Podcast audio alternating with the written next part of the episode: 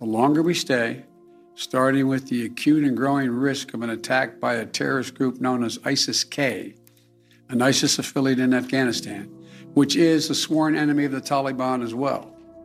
Every day we're on the ground is another day we know that ISIS K is seeking to target the airport and attack both U.S. and allied forces and innocent civilians.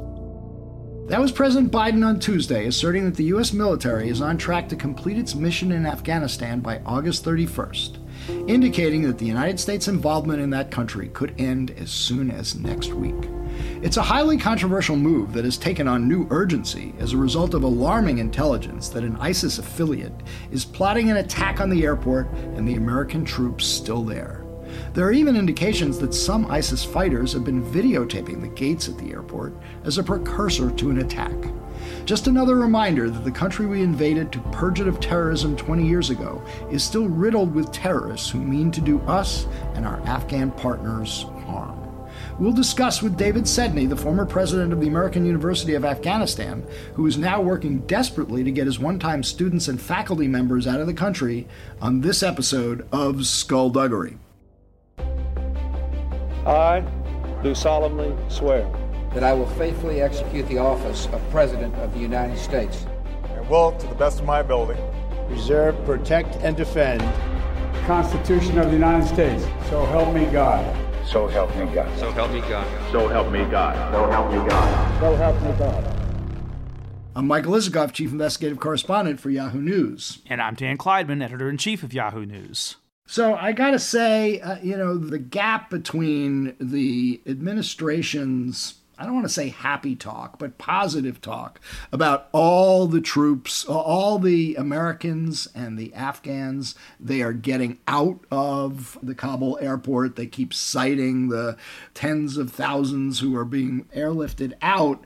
The gap between those numbers and the reality on the ground for especially our Afghan partners, interpreters, and embassy staff, others who worked with us is pretty striking. And I was talking after the briefing that uh, Secretaries Austin and Blinken gave to the House of Representatives today. It was a classified briefing, but I did was able to talk to some members who were there, not about the details, but one of them, Tom Malinowski, who's been on this program quite a bit, Democrat from New Jersey, former State Department human rights official under Obama, was just livid, saying there's just no way that the military is going to be able to get any significant number of Afghans out of that country. And they keep sort of blurring the, the lines here, saying we're trying to get our Americans and our Afghan partners out. They're getting the Americans out, but they're not getting the Afghans out. And those are the people who are most at risk. Look, it is the case that over the last couple of days, we're recording this on Tuesday, the Pentagon, people involved in, in, this evacuation, seem to have broken the logjam. Um, I think over you know Monday by Monday night, um, they airlifted 21,000 people out of Afghanistan. I think President Biden said that just in the last 12 hours, they'd gotten another 6,000 out. The numbers are going up. But if there were ever an event that could be aptly described by the phrase too little, too late, it's this one. And you talked about the gap between what the administration is doing and the job that still needs to be done. Well, the gap between expectations is also yawning as well because I think the administration feels like it can get all the Americans out and a limited number of Afghans who helped the United States in its mission. But for the people who have been intimately involved in this project over the last uh, 20 years and who spent time there and who know Afghans and really understand in a visceral way the sacrifice that our Afghan partners have made their expectation is that we're not shouldn't be talking about you know a few tens of thousands of, of afghans. We should be talking about hundreds of thousands if not millions of afghans who we have to help. And i think we're going to hear that soon from our guest i will say that the one thing that joe biden has, seems to have done he always talks about bringing the country together. I'm really struck by how much consensus there is among people, Democrats and Republicans, people who in some way have been involved in the Afghan mission over the last 20 years. They are unified in their anger, in their disgust, and in their inability to really give Joe Biden a break on this. I mean, Yeah, well, look, are I mean, very there's a- there- emotionally involved in this one. Right. There's a fundamental contradiction here in what the president and administration officials have been saying about all this. I mean, their major defense is we had no idea that the Afghan government was going to collapse as rapidly as it did. There was no intelligence that said that, you know, by the middle of August, uh, the Afghan military uh, will fold and the government will flee. But there was intelligence that that was likely to happen over a period of time, whether it be weeks or months or 18 months. So here we are all, you know, focused on what about all those Afghan partners who worked for us, who who fought side by side with us, who you know uh, were employed at the embassy, were employed by the military, who served as interpreters. How are we going to get them out four months, six months, 18 months down the road if that's when the Afghan government collapsed? Because we would have all been gone, right? So the idea that, you know, this was, you know, the, the White House was hit by this sort of unexpected development of a complete collapse was makes no sense. They knew it was going to happen. It was just a question of timing and it's pretty clear there was no planning at all to get large numbers of Afghan partners out of the country before the Taliban took over. Uh, yeah, y- you know, you, you it feels almost like you know we've done this before. You know, we've seen this movie before. We get to the end of our mission, and a switch flips, and we just don't look back. We just say, "That's it." We got sucked into this quicksand. We now have to get ourselves out, and you know that is it. We're getting out, and we're not looking back. And um, you know, and I think there's a there will be a price uh, to pay for that, a price in human lives in Afghanistan, and potentially a price in our national security interests uh, going forward. Um, Well, you know. sure. And look, one one point that Malinowski also made, and I alluded that to that in the in the uh, introduction to this episode.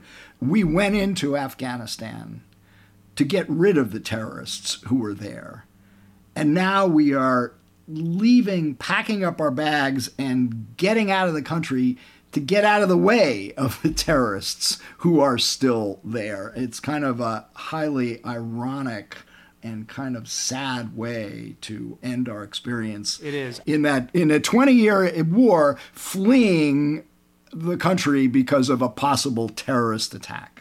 I mean, I will say this: uh, if you are Joe Biden and you know the military is dealing with this incredibly complex, difficult operation, and our service members who are doing this are vulnerable to an attack by a terrorist group, at that point, you're going to do everything you possibly can to get them out as quickly as you can, and your main priority is going to be avoiding an attack and casualties. So far, there have been no casualties at all, and I'm sure that the Biden administration wants this operation to end, you know, without a single There have been no, no casualty. casualties of American troops. of American in- in- of American this. troops of American Yeah. troops. Uh, but Afghans but have died. right, but you have to say that look, Joe Biden painted himself into this corner. It didn't have to be this way.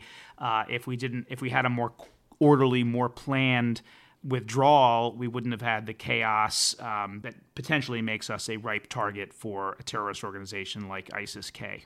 Yeah, uh, and meanwhile, I should point out uh, that the White House is still, uh, you know, trying to do the best spinning it can. Ron Klain, the White House chief of staff, keeps tweeting from his official White House account press stories that from liberal columnists and you know Democrats um, criticizing the media for uh, overplaying the story and um, being overly negative in our coverage of um, what's going on there. I don't know how much um, traction he's going to get from that, uh, except in some corners at MSNBC. I think Lawrence O'Donnell was like off praising what a great job the U.S. military was doing last night. But um, I suppose that that's not, that's not the gonna get that from skullduggery. no, they won't get that from skullduggery. Yeah.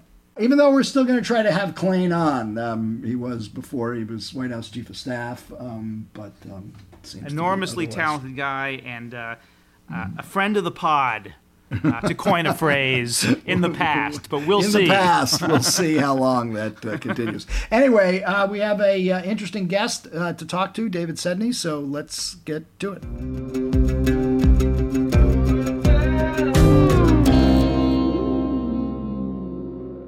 Okay, we are now joined by David Sedney, who's the former president of the American University of Afghanistan and also served as Deputy Assistant Secretary of Defense for Afghanistan, Pakistan, and Central Asia between 2009 and 2013. Uh, Mr. Sedney, welcome to Skullduggery.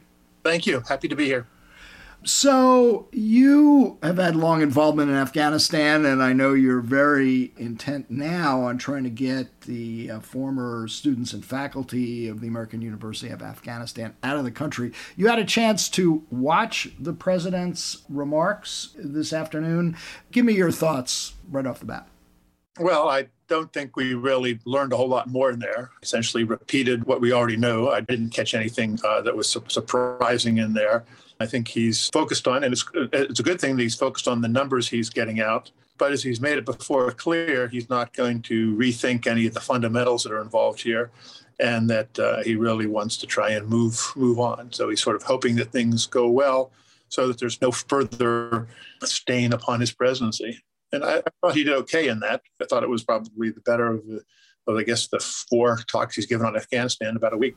I mean, it strikes me that, you know, one issue here is the president keeps talking about completing the mission with a bit of uncertainty about exactly what that mission is. Clearly, uh, first and foremost, is getting American citizens out. But the president and administration officials keep talking about also trying to get as many Afghans out as possible. But it is hard to see how that can be accomplished when the Taliban is saying they're not even going to let Afghans through to the airport and telling them they may not leave. So, how are we going to get these Afghans out? And do you have any idea how many people we're talking about? Well, neither I nor anyone else has any idea how many we're talking about because there's a, we have uh, uh, the American citizens, green card holders, et cetera. Even though even those, the administration doesn't know how many there are. And then the people who uh, are special immigrant visas uh, who have started that process, they have an idea, I think, of how many there are, but how many have already started the process, but how many are eligible? It's quite a few more. Could be as many as 100,000 more that, that have not even started the process. Then the final category, one that a lot of the uh, uh, that our, our, colleagues at the American University fall into, uh, those who face uh, persecution because of their participation in activities that have advanced U.S. foreign policy interest. And there's uh, really probably, I would imagine, north of a million of those people who have participated in U.S. training on democracy, women who have founded businesses uh, after counseling and with loans uh, from organizations uh, f- funded by the U- funded by the U.S. government, as well as uh, people who engaged in media. So you can, there are many, many areas where the U.S. brought people forward, brought them up, uh, where the, their participation in those activities could well lead to persecution by the Taliban. But is it your ex- expectation that the United States should bring out all of those people who, for the reasons you just uh, described, maybe in some in jeopardy or in peril? I mean, if you're talking about potentially more than a million people, that's it's clearly I, not going to happen by next week. Well, it's not going to happen by next week. But but uh, what is your expectation? What should be done? Should they all be evacuated, perhaps not all to the United States, but a huge international effort to resettle them. That seems like a tall order, but do you think that's what should happen? It's a very, very tall order, and but you need to put it in the context of the other population exoduses that have happened in Afghanistan uh, really over the last 40 years. Uh, when the Soviet Union invaded, Afghanistan in 1979. That resulted in somewhere between three and six million refugees fly, uh, fleeing to neighboring countries, particularly Pakistan and Iran, as well as to countries around the world. During the Civil War of the 1990s, uh, somewhat fewer, but maybe between 500,000 and one and a half million fled Afghanistan. Uh, so uh, the fragility of the system is there. And uh, in many cases, people change their lives based upon encouragement from the United States. A woman uh, stepped forward out of their out of their homes to try and seek a new life in ways they never would have if the United States and its leaders hadn't said, "We want to, we're supporting women. Please come out and join us." And then we uh, gave people classes on how to step up. There's many other areas where we are the proximate cause of what this uh, persecution might be. And I remind you that uh, in, after Vietnam, uh, when the United States left Vietnam in 1975, policymakers originally thought the most that the United States could conceivably bring out would be a few ten, tens of thousands. 20 plus years later, the United States brought out 1.3, uh, brought in 1.3 million uh, Vietnamese who are now, in many, many, in most every case, fine, upstanding citizens around the United States. And of course, many went to other countries as well and in Afghanistan they will also. So I don't think the number of, of uh, a million, 500,000 to a million is at all unrealistic. And I think it's likely to happen over the next 20 to 30 years. 20 to 30 years, that's a long period of time. But the question, I think, is, you know, what is going to be happening over the next few weeks here? And, you know, one key question is, you know, are the people you're trying to get out, are they able to get to the airport? is the Taliban impeding them? What is the communications you're having? What what are you what are you hearing? Taliban's been impeding them. Other Afghans have because there's a struggle. There are people who don't qualify who go to the airport and hope to get in. There are criminals who will rob people on the way. So there's a whole host of obstacles. But the most important is, is the is the Taliban. And they've moved one way and another over the last eight days, where letting most people through, tightening up a bit. In the last 10 hours, it appears they've tightened up quite a bit. They've made some public statements. Uh, no one has any idea what's going to happen tomorrow. But the fact that people have been able to go through, I've talked to uh, people, I've talked to people who've made it out of Afghanistan who have been bruised, uh, have been bruised, have scratches on them as, as people try and grab the clothes off their backs, and uh, who have been beaten by Taliban, been clubbed by their by uh, AK-47s. So it's it's a gauntlet, but if people can't get to the airport, many of these people are going to flee anyway. They're going to flee to the borders with Pakistan and Iran. They're going to try and get to not just those neighboring countries in the beginning, but they're going to try to get to countries in Western Europe. They're going to try and get to the United States and Canada. They'll be coming across their border and into the rest of the world for many months to come. How worried are you about what can happen as early as next week when the U.S. military pulls out entirely? Well, I'm worried that what will happen then is people will head to the borders. So I'm worried about that. Actually, my biggest worry about what happens next week is not just the refugees we're talking about, but the return of terrorists. Um, the uh, Al Qaeda issued a very warm and welcoming statement uh, two days ago, hailing the Taliban victory, saying it's the next stage in jihad saying it proved everybody wrong who said that the Taliban were gone and that the jihadis uh, were on the on the run, and that in fact uh, they're going to be moving forward to new victories. And I think you could see a, um, a real uptick in the presence of those organizations, Al Qaeda and others in Afghanistan, and some of them may be looking for some early trophies. So I'm worried about that. But th- that ship has, has already sailed in terms of the possibility of Al Qaeda coming back or reconstituting. I mean, we're leaving. And so we're not going to reverse that. On the other hand, President Biden, one of the reasons that he is given for not extending the deadline is because of this supposed acute threat from ISIS K that they uh, would see the chaos at the airport, U.S. troops there, other civilians as a target of opportunity. Perhaps that is the trophy that they might get. So I guess just putting yourself in the shoes of, of President Biden, do you understand why he is trying to do this as quickly as possible and trying to meet that August 31st uh, deadline? Isn't he in a bind given the potential terror threat? Or is the argument that we have put all of these Afghans in such a difficult and perilous situation that that if we have to take some casualties to save them, that that may be what we have to do? What's your view on that? Well, first of all, they're didn't have to be a deadline of any kind. It was the president who set the deadline first of September 11th. And then, when his political advisors saw that the potential negative consequences of uh, pulling out of Afghanistan on the 20th anniversary of the attack on the United States and finding that the uh, Taliban and the Al Qaeda were right back where they started, he moved it back to our administration, moved it back to the 31st. But there didn't have to be a set date and this date had became symbolic. But there's nothing magic about this day as opposed to any others, and it could have been a more conditions-based approach or one that was on um, our ability to work with. And clearly, we found ways to work with the Taliban over the last uh, several weeks. Uh, so I think there are other ways they could have done it. Once they said it, they painted themselves into a corner. And I think uh, as a president, uh, once you make a decision, there's a lot of pressure on you to keep it up, regardless of whether it was right or wrong. And I think the, he just painted himself into a corner, and now he's paying the price. You were at the Pentagon in 2009 when President Obama approved the surge in Afghanistan over the advice of his vice president, Joe Biden, who said we should be pulling out.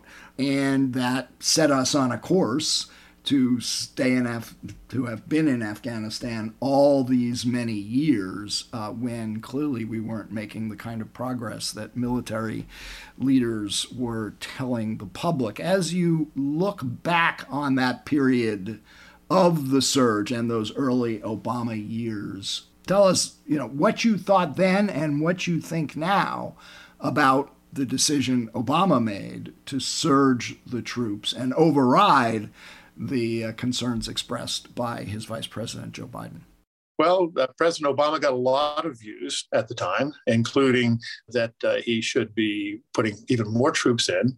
But one of the things that was never really agreed to by most people who certainly not me at the time, I was uh, at the Pentagon in the job that you described as the Deputy Secretary for Afghanistan, Pakistan, and Central Asia. But that President Obama, when he announced the surge, also announced the withdrawal.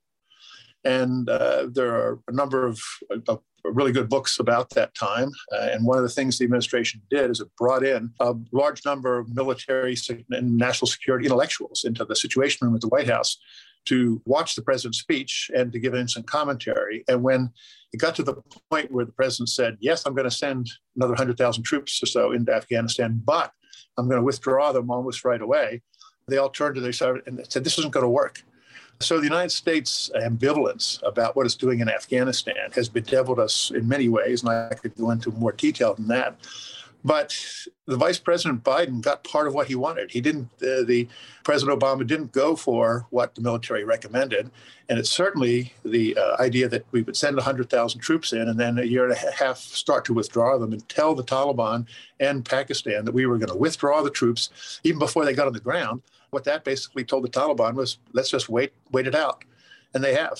The uh, commonly reflected saying that, that, the Taliban have that we have the wa- you have the watches, we have the time is proven right. Uh, the United States has shown that it doesn't have the strategic staying power in this case. And uh, the next chapter and what happens in Afghanistan uh, is uh, there's only one thing sure about it. It's going to be a next chapter, and it's going to be problematic for the United States. So what you're what you're uh, saying echoes an op-ed piece that just ran in the New York Times, which I'm sure you're familiar with, by Ryan Crocker, one of our most experienced diplomats who served there, who served in Pakistan and many other places in the region.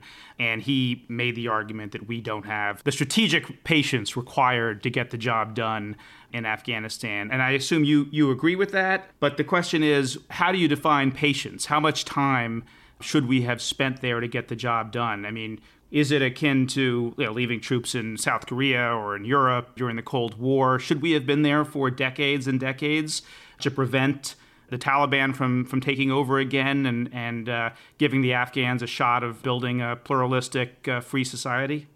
Well, in a sense, we've seen this movie before.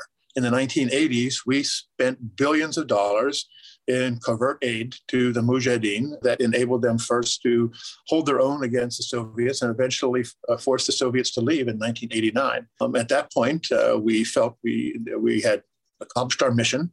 We pulled out of Afghanistan and ignored the consequences, which then led to a horrific civil war, the takeover of the Taliban, the rise of the Al Qaeda, meaning that uh, in 2001, after, after the 9 11 attack on the United States, we went back in again. So, and then we, when we went in, and I was, I was there on the ground at the time uh, in a number of different jobs, we'd have people, Secretary of uh, Defense Secretary of State who would say, We learned the lessons of 1989. We're not going to forget about Afghanistan again. We're not going to abandon it. But the Taliban learned a lot of lessons too. And even more so, I would say Pakistan. And uh, they had a long term plan. We never had a long term plan. As the people have said, we had at the most, we, in Afghanistan for 20 years, we had 21 year plans. Uh, we sent people in one time in a, a shot. We can go into all the details. But in the end, uh, neither the American people nor American leaders uh, really ever pulled together and said, this is what we want and this is how we're going to go about it and let's move forward. Um, instead, we did a little bit of this, a little bit of that. And unfortunately, we wasted far too many American lives and far too many American dollars along the way. Look, you were the president of the American University in Afghanistan, which I suppose is a is an extension of our nation building efforts in Afghanistan. And of course, as you know, one critique is uh, this was a fool's errand to begin with. The idea that we could bring a pluralistic American style type democracy to a country like Afghanistan was never going to work. The government was exceedingly corrupt at every level. Uh, there are reports, by the way, that Ghani, uh, when he left, President Ghani, when he left last week and flew to the United Arab Emirates, took with him $169 million in looted money from the Afghan treasury. Uh, gives us gives you an indication of the kind of government uh, that we were supporting, and that given that, how can you expect the um, American public to continue to want to support a war on behalf of a government riddled with such ineptitude and corruption? Well, first of all, uh, uh, there are reports from Russia. The Russian media has been full of the reports you mentioned. Whether they're accurate or not, I don't know. I always, uh, I'm a little doubtful about reports on what the what the Russians say on this, uh, on the amount of money and all that. But the government in Afghanistan was not put in place by the Afghans. It was put in place by the United States. Um, and our allies in Bonn, in Germany, in 2001, as the Taliban were leaving, uh, we convened. But this is the government we were fighting for. This this was our ally. This is who we were defending. Right. Government that we put in place. And in that government, we forced into that government warlords who we knew were corrupt and which we were paying off, and uh, including uh, the former President Karzai, who admitted he took bags of money from the US and bags of money from Iran. And he was our choice. We put him there. So for us to say it's all the Afghans' fault and we can wash our hands up and just blame them, the blame the Afghans line that President Biden has put in, I think uh, is egregiously wrong uh, we had a responsibility. We never had nation building. And that's one myth that's really important to push back. President Bush, President Obama, President Trump, and now President Biden have all explicitly stated the United States is not doing nation building in Afghanistan. We did bits and pieces. The American University that you mentioned is an yeah, example. I was going to say, what was the purpose of the American University in Afghanistan? The American University was an effort to try and advance our ideals of democracy and freedom and equality for women, uh, which we do. Sounds like nation building it, it doesn't sound like nation building. It sounds like a program. Nation a nation building program is one where you have all the different parts working together. Uh, we have programs to support democracy and women's rights in just about every country in the world. That doesn't mean we're doing nation building, but we are trying to advance American interests and American values. And so, nation building is a is a phrase that gets tossed around, uh, but there's very few places where the U.S. has ever tried nation building. We failed more than we succeeded, but places like uh, South Korea, Japan after World War II, we did do it, but it required a huge effort, much greater than we ever put into Afghanistan. Uh, but uh, whether it's the university we're talking about or um, efforts to uh, stop female genital mutilation in Africa, there are all kinds of things that the United States supports that are in our interest, but do not equate to nation building. Mr. Sedney, as the president of the university there, you obviously were intimately involved in educating young Afghans who for a time anyway, had the opportunity to um, build a new society there and try to change the dynamics of that country. As you see this tragedy unfold, give us your thoughts about the long term for Afghanistan. How, how are you hopeful at all? That the Afghan people have a certain resilience, believe in the ideals that we were there teaching them, and ultimately can overcome the difficulties that they are facing now? Or are you despondent about the situation and not hopeful going forward? What, what's your just just trying to take your temperature here on how you're feeling about the future of Afghanistan? Well, in the near term, right now, I'm despondent. Yes, uh, to see the suffering that's happening now, to know the suffering that's coming, there's no way but to be uh, to, to be saddened by that and to be sympathetic. But I went back to Afghanistan after I'd been with the State Department, the U.S. Department of Defense, because I had met many Afghan, young Afghans, and I'd seen the, the hope and the desire for a better life in their eyes.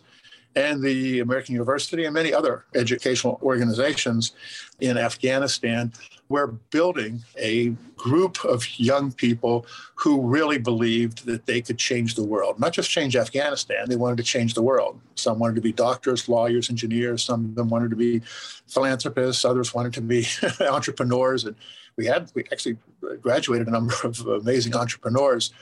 But education is a long game. It's a decades long thing. You don't educate a thousand or so uh, young people and change a nation of 40 million over 10 or 15 years. You're talking 20, 30, 40 years, but they have to educate their children.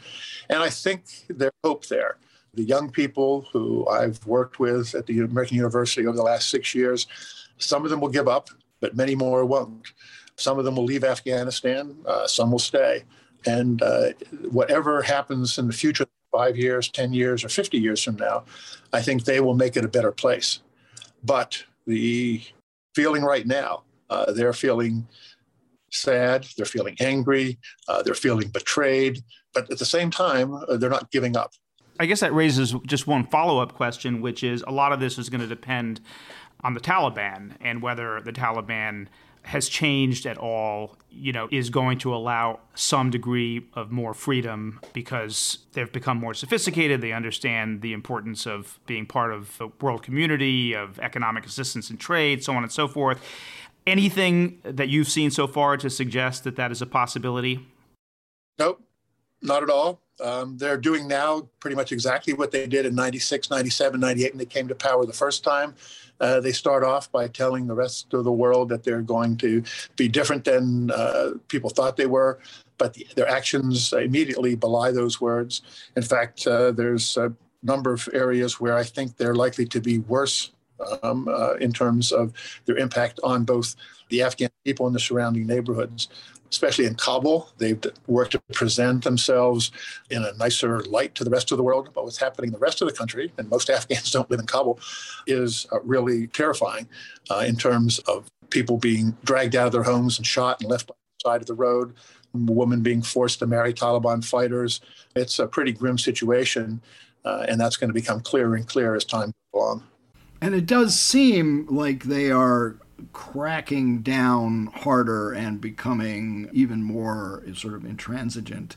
You know, they're saying that Afghan citizens cannot leave and should not go to the airport is one sign. I've heard stories, I, I don't know if this is confirmed, that they may be shutting off cell phone service in the next 24 hours or so. I don't know if you've heard that or concerned about that, but and in, in some areas of the countries, we've heard those reports. Uh, but the Taliban did that even while they were not in the government. They forced uh, the, clo- the, closure of cell phone service uh, from dusk until dawn, uh, almost throughout the entire country. They understand the power of communications. They understand the power of uh, social media and the internet. And I would expect that we would see Afghanistan being more and more cut off from the rest of the world and uh, it's going to be a, a, long, dark night uh, for uh, for those in Afghanistan who had hoped to become part of the rest of the world. Well, on that grim note, uh, David Sedney, I want to thank you for joining us from Doha, where you are doing your best to try to get your former students and faculty members out. And we obviously uh, wish you as much luck in that endeavor as uh, you can possibly get. Okay. Well, thank you very much for having me. Oh,